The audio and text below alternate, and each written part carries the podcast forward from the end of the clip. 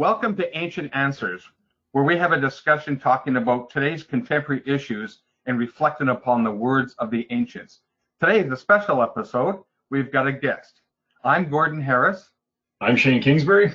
With Leanne Harris Recioppo, a historian and performer who has an interesting insight on some particular aspects of ancient history. Welcome, Leanne. Thank you. Thank you for inviting me here.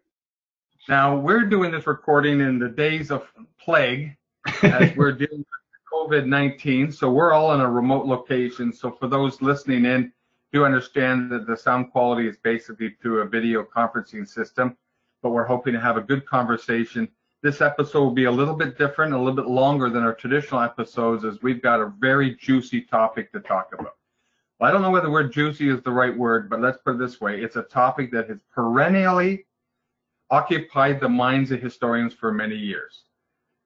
The difference between, well, I'm going to let Leanne actually do the introduction. Leanne, what's the differences between what? Uh, yeah, thanks. Today we're going to explore the differences in ancient Greece between the Athenian culture and the Spartan culture. Obviously, we're going to look at some differences between how the males operated within those respective cultures, but we're also going to look at how the female roles were defined within those respective cultures. So we're going to look at the Athenian female and the Spartan female, along with how it um, how the men operated as well, which usually gets most of the attention in history. Mm-hmm. So one thing I'm I'm just going to jump in and interject for a second is uh, we talked just before we started recording this that um, a lot of people have a basic misconception when they think about ancient Greece. They think about it as sort of one unified country, the way we think of countries nowadays. But it's really important to note that that wasn't the case. That over the course of Greece's history, there were 1,500 individual city states that operated as sovereign nations. So we're going to compare and contrast Athens and Sparta, who were very, very different, who were at odds with each other quite often. Um, and I'm also very happy that we have Leanne here to talk with us because uh, um, Gordon and I have discussed before when talking about this podcast that we we do want to talk about women in history and the roles of women in history, but we didn't want to fall into the trap of being two men who discussed women's roles. So I, for one, am very grateful that Leanne is joining us today so that we can broach this subject in a proper manner. Besides, there are things that we can still learn about. Oh, absolutely, yeah.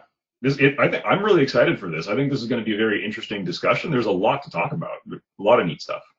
Mm-hmm. Yes, yeah. We're not just going to dish on how things were awful in the past. We're also going to bring forward things that have remained through the the ages that we still are very much looking at it as, as a touchstone for our our lives today. Well, I guess in looking at the uh, Athenian female, you have to understand Athens. And the Athenians were, were snobs. They were extremely ethnocentric about their, their city and how great they were. They were very restrictive with marriage. Marriage was only considered valid if it was with another Athenian. So they did not look at marriages with any other city state as valid. And so if you had children within that marriage, they were not citizens of Athens. You had to have both parents as Athenians. And was that was that also carried over by other Greek speaking cities, states in the area like Corinth and Thebes and stuff like that? Or was it just uniquely to the Athenians? I'm not sure if I can say too much on the others. Shane might have a better um well like was this in enscanced in law, or was it just more of a cultural tradition? No, it was, it was in law. It was Pericles who was the one who institutionalized that the only valid marriage was between two Athenians. If you had relations with a non Athenian, it was not a valid marriage, and the children did not have citizenship, which was ironic because his lover slash consort was Aspasia, who was born in Miletus, which would be present day Turkey. And he kind of shot himself in the foot because he realized how much he loved her and how he wanted his children to have legitimacy, but he's the one who put the, the law into act. Mhm. So then he backtracked and he backpedaled and then sort of said, okay, sorry, big mistake here. Um, and then trying to, you know, jam the law to his uh, benefit. So Pericles Jr. or Pericles the Younger was given citizenship after his father had to wrangle it all over again. But that I would have think- been crucial. Citizenship at the time was crucial because it gave you some legal protection and also the right to have the jury or you know be brought and forth uh, you know in front of the law for any infraction. You had some legal rights. Yes. So yes, I guess it would be a benefit. But now, did citizenship also apply to women? Yes. Yes. They had citizenship if they were born of two Athenian parents who were freeborn. Then that was that they had citizenship. Although I would say that ancient Greece is a great place to be if you're a guy. okay. It's great if you're a guy because if you're a guy, then you can go outside. You don't have to ask permission. You can go wherever you like. You can congregate in any number without impunity. You can have education, hold public office. Uh, you have the rights, the legal rights under the law that it will protect you if there's a, a charge against you. Property ownership.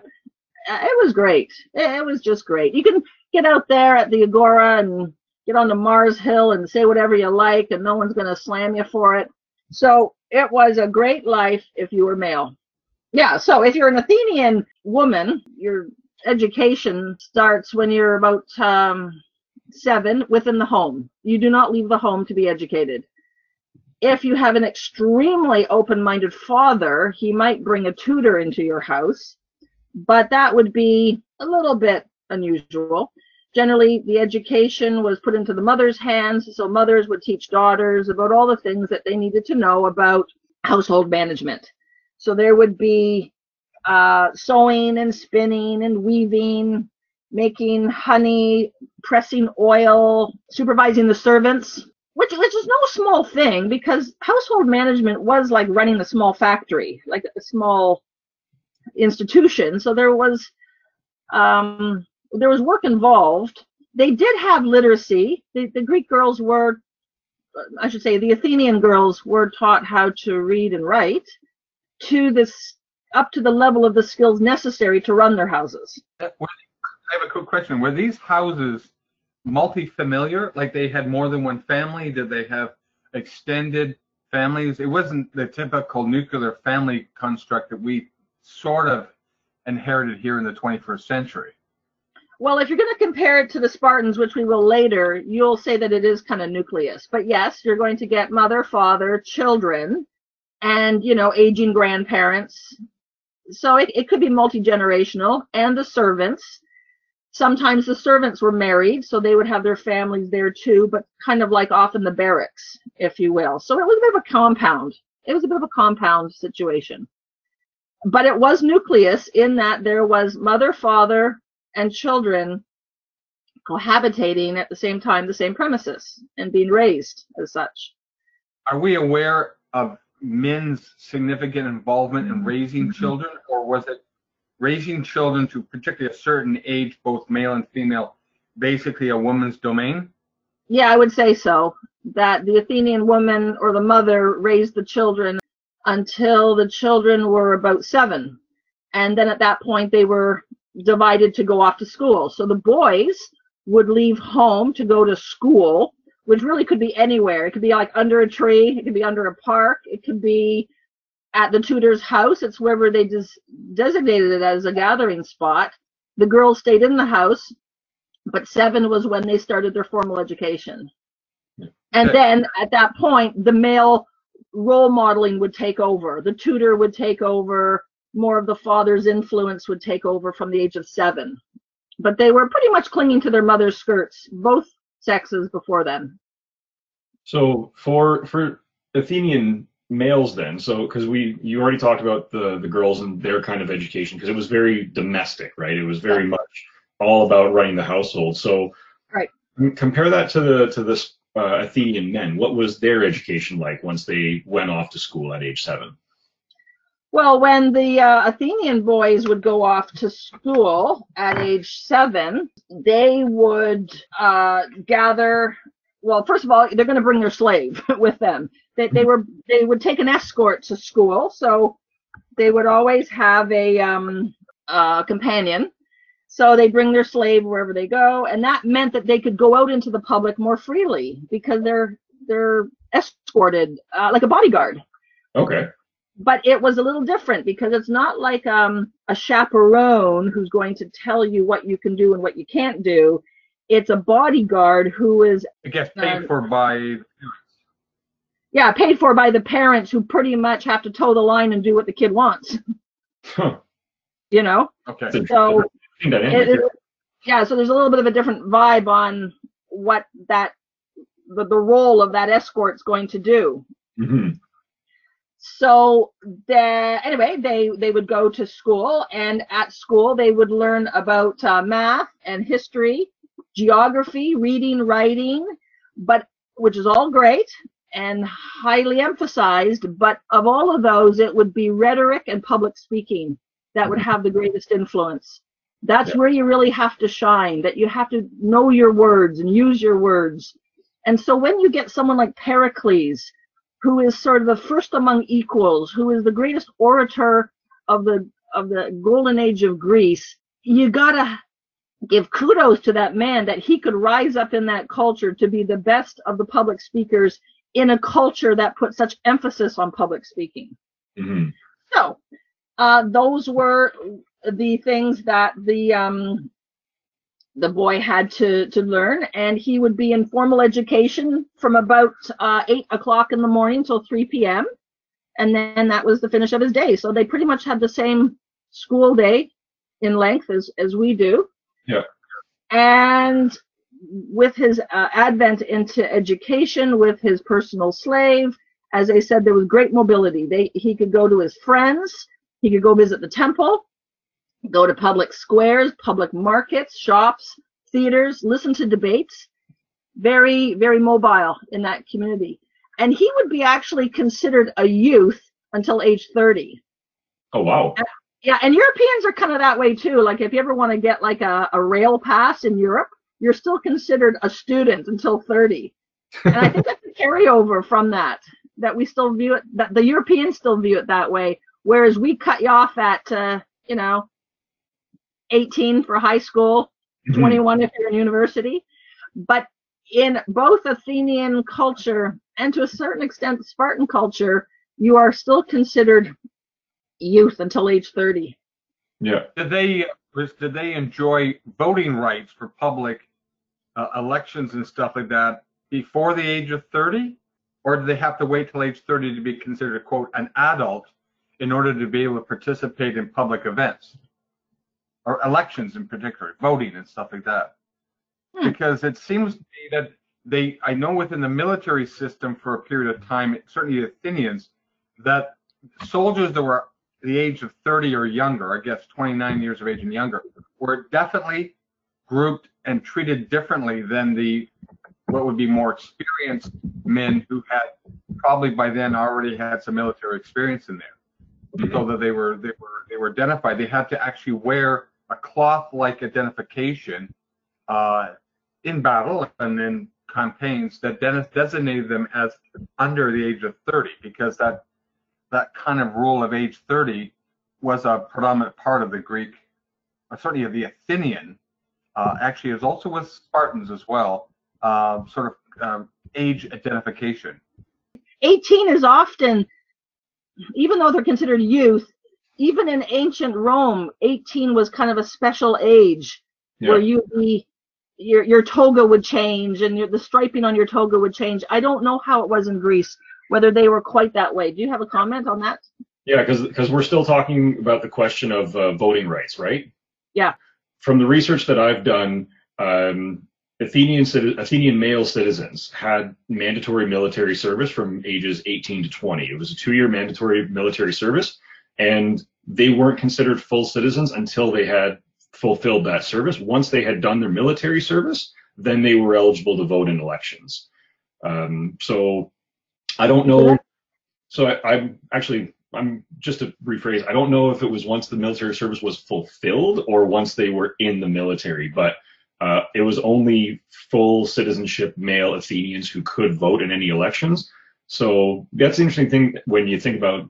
I think a lot of people think of the Athenian democracy, and I certainly did for a long time, about being a very true democracy where sort of everyone had a voice, but realistically, it was only about 15% of the population because it was only men. It was only, uh, as you said, Leanne, men who were born to Athenian parents. It wasn't any foreigners. It wasn't women. It wasn't any kind of slaves. So, and again, it was those either in or having fulfilled their military service. So it was a very, very small window of people who could actually vote and participate in public functions that way.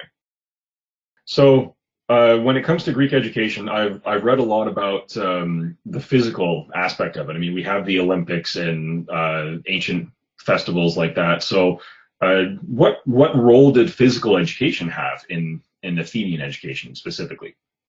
Uh, for women or for men? Both, actually. I'd be very interested to hear both. you can start wherever you'd like, though. All right. So we I, I, know have all heard of the Olympics. We all know about the Olympics being um, an ancient uh, institution. Now the Olympics were completely male dominated and were absolutely forbidden for women to not only participate in but to uh, observe. There were no female spectators at the, at the Olympics. Now, that being said, there's one sort of caveat there, and that is women could involve themselves in the Olympics if they owned the team of horses that were competing in the chariot race. Mm-hmm. So they could own the chariot and the horses, but they did not race them. It had to be a, another a male charioteer yeah, who, who, who would do that because it's it's important to note that the winner of the chariot race was not the driver of the chariot, but the one who owned the horses. Yeah, good point. Yeah, that's true. Very and important. so that's how the woman could win at the Olympics if she mm-hmm. owned the the the team. Yeah. Now, uh, the reason why women were entirely barred from participating in the Olympics is because it was a male-dominated sport, and the Olympics are based on military training. That's how the whole thing gets going. Hmm. And they were performed naked. The men were utterly naked, so the women couldn't observe. If a woman showed up at the Olympics, uh, it was a death sentence. It was a death penalty. So they did not mince around with this. There was one Athenian woman named uh. Kallipateira was a woman whose husband had died many years earlier. She was a young widow with four sons. Uh, three sons, sorry, three sons. And she raised them to be great Olympians. And she snuck into the Olympics disguised as a male. She, she uh, cloaked herself. She snuck in because she really wanted to see her youngest son in the boxing match. And when her son's name was called as the winner, she totally forgot herself and started to cheer, and either the cloak fell off or her leg was exposed because she was wearing um, her female garb. Anyway, the cat was out of the bag and she was hauled before the Senate. And there, there was a, a, a charge leveled against her, which was a death penalty charge. Wow. But they, they kind of eased off on her because she was the mother of three Olympians, and she herself was a female athlete, so they let it go. But that was the only time in recorded history that uh, a woman ever attended the Olympics. Wow. now, that being said, what we have to remember is that the Athenian women were given their own Olympics. They had a female Olympics. Mm-hmm. And they were they were only open to virgin girls, so non-married women could participate, and they were largely track, like foot racing. And for those who won in the foot race, they were given, uh, you know, the accolades and a statue in their honor, and that was kind of a big deal.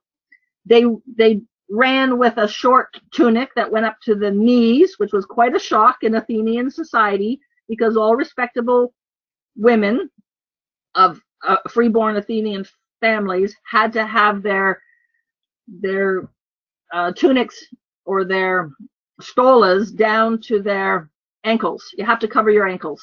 O- only slaves and prostitutes expose their ankles, so you have to cover the ankles.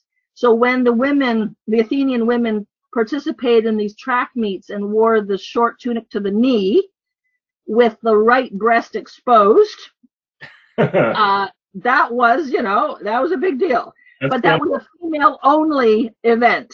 And then once you married, you're never doing that either. So we so you said that women couldn't even spectate at the Olympic festivals and the games that the men competed at, which uh, I didn't actually know for a very long time. I only learned that relatively recently. Um, so I'm I'm assuming then that men were not allowed to spectate at the female games. Is that correct? Do you know? Our understanding is that it was, yeah, female only. The Okay. girls to girls, guys to guys, That makes sense. Yeah. All right. which is quite different than the Spartans, which Yes. we'll get to. Yeah. yeah. So bef- before we do move on to the Spartans, the um, the education in general, the, the physical education aspect of Athenian society. Um, again, we will talk about the Spartans. So the physical education wasn't as heavy and prevalent as it was in Spartan society, but it was still very, very prevalent. I mean, uh, there were still gymnasiums that popped up to educate and train uh, Athenian men, and they still participated in foot races and boxing and discus and javelin and and all kinds of events. Um, although one one thing I found interesting while doing some research was that it seemed that the Spartan emphasis on physical education was about being the perfect soldier, whereas the Athenian emphasis was a lot more to do with physical beauty, and it was all about being really good looking and having a fit body. But, You know, basically, here's the statues that we're carving out and sculpting. That's what we're aiming for. Anything else is a bonus. that was the Yeah. impression I got. Yeah. Because their job was to emulate the gods, right? Oh, there you go. Okay, perfect. That makes sense Yeah.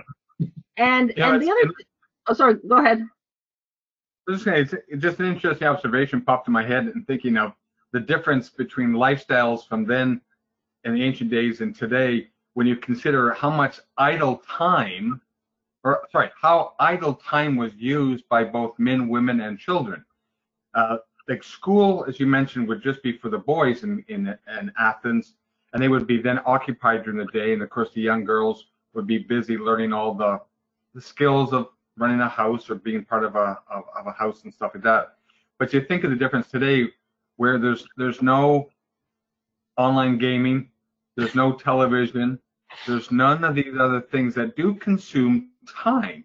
They would have had to fill their time in with activities so that a boredom factor wasn't in there because they certainly were aware of the fact that idle youth they they had a kind of a fear of idle youth because that would lead to all sorts of future problems. Uh, is keeping is keeping Athenian children and young adults busy and occupied and not hanging around the streets looking for trouble. Yeah, Yeah, funny enough, they they have found an ancient record of a um, of a mother despairing at the rebelliousness of the youth, and you know what will the next generation bring? You know these rebellious, belligerent youth. The thing too is, um, for the Athenian, they believed in you know balance to all things. That a, a well-rounded individual was not just physically a great specimen but had to be uh, mentally challenged. And so we know that the Athenians brought around some of our, our, our great philosophies, our great inventions, and we're, we're still using so many of their inventions that they created during this golden age. When I say the golden age, you know, around like sort of 400 to 500 BC, and you would you would see that with like the Archimedes screw, you know, as, as a way to bring water from one low level to a higher level. You- You're going to see that at every um, fun park where there's a water slide or where there's some kind of a log flume where you got to bring water up and then shoot it down. You're going to see it with flamethrowers and puppets and the um, the lighthouses and fire extinguishers, uh, sirens, uh, ship's anchors, the the catapult, and the the pulley, um, soap, and showers, and um, oh, you, you could just go on about all the things that they they gave us.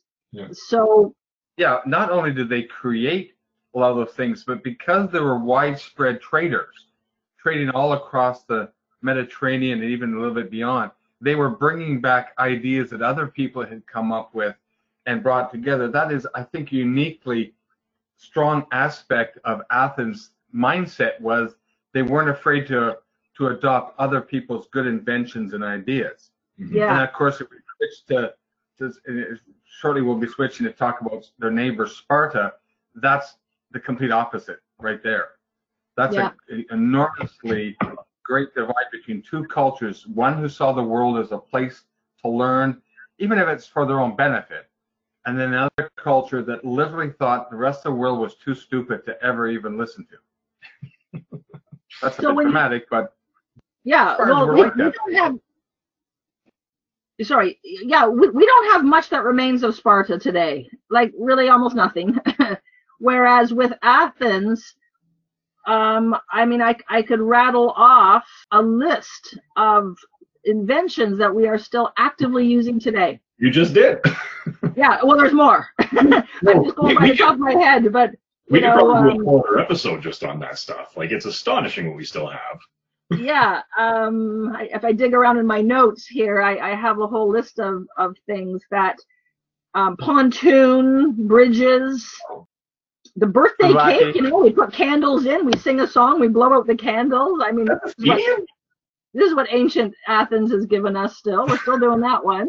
Uh, pull, pulling a wishbone. Oh let's pull the wishbone and make a wish. Well that's what they gave us. So really?